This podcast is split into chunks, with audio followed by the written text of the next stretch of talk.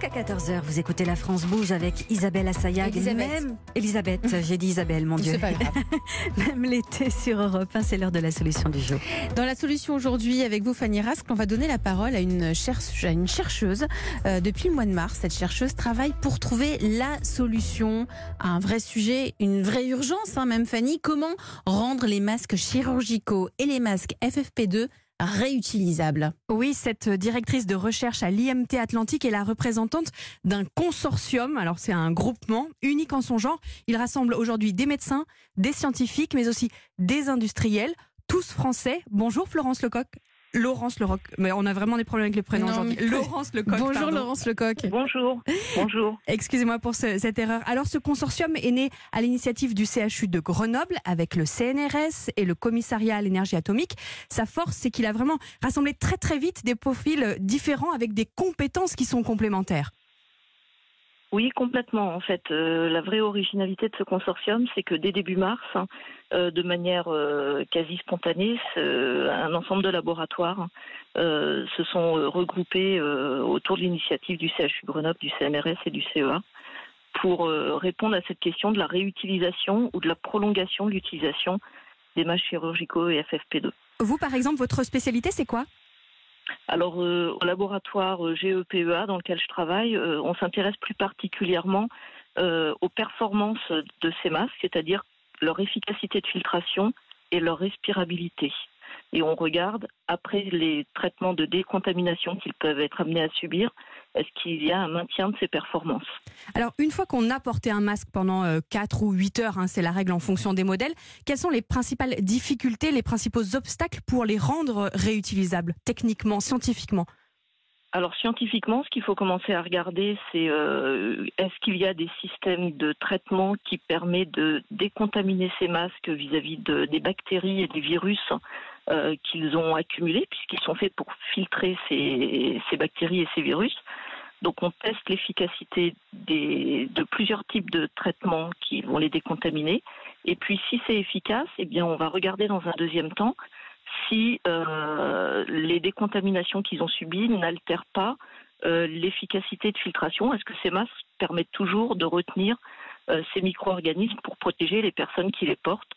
Ou pour protéger euh, l'environnement euh, d'une personne qui porte un masque chirurgical. Mais aujourd'hui, Laurence Lecoq, euh, quand on porte un masque chirurgical ou un masque FFP2, euh, si je le lave et je le reporte, il, il- il filtre beaucoup moins, il est, il est moins utile?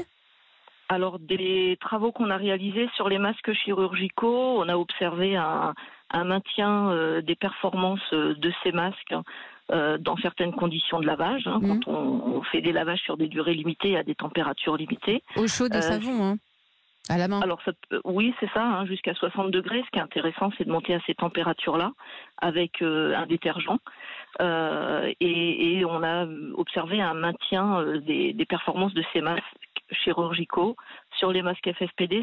FFP2, ça dépend un peu plus de ce qu'on leur fait subir. Et quelles sont les autres techniques qu'on peut imaginer pour euh, aller vers cette euh, recyclabilité, ce ré- réutilisation?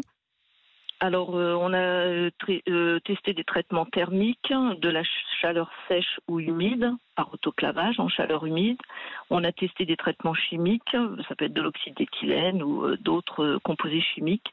Et puis des traitements, ce qu'on appelle plus physiques, soit des rayonnements UV, euh, UVC en particulier, ou des irradiations bêta-gamma.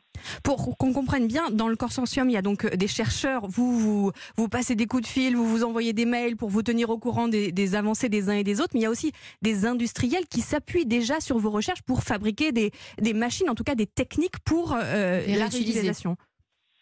Complètement. Euh, des industriels se sont associés au consortium euh, très rapidement et euh, soit pour euh, utiliser leurs dispositifs et les adapter à la problématique des masques. Il y a des dispositifs de désinfection qui existent déjà mais qui n'étaient pas utilisés pour ces masques. Euh, et puis euh, et puis qui se sont appuyés sur les travaux et, et- et notamment sur les laboratoires qui ont pu tester l'effet virucide ou bactéricide de leur traitement adapté aux masques.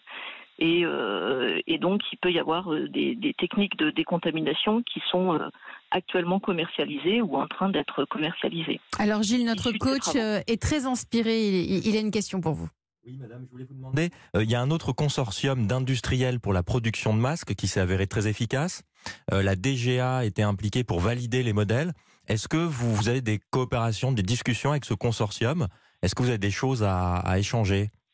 Oui, oui, complètement. Alors, on a des réunions de partage hein, avec ce consortium. D'ailleurs, certains des laboratoires qui travaillent sur la réutilisation des masques chirurgicaux FFP2 font aussi partie du consortium sur les masques grand public qu'on appelle, enfin suivant euh, le, le, le protocole AFNOR, euh, et donc se sont associés à la DGA sur la qualification de ces masques euh, qui sont des masques développés textiles, développés pour être réutilisables car lavables et qui présentent des efficacités de filtration un peu différentes des masques FFP2 et chirurgicaux. Effectivement, il y a des échanges. Il y a des tous les processus de fabrication, euh, la Direction générale de l'armement. Oui, c'est important de, le préciser. La prochaine étape, c'est vraiment de passer le cap des agréments officiels. Hein. Pour vous, c'est l'essentiel.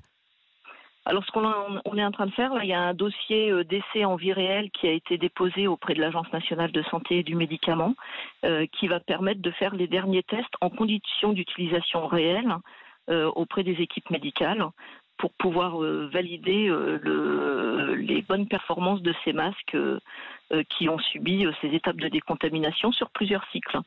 Merci Laurence Lecoq d'avoir partagé avec nous cette initiative hein, lancée en France pour rendre les masques ben, que nous devons tous porter. Hein, c'est obligatoire, notamment dans les endroits clos qui accueillent du public.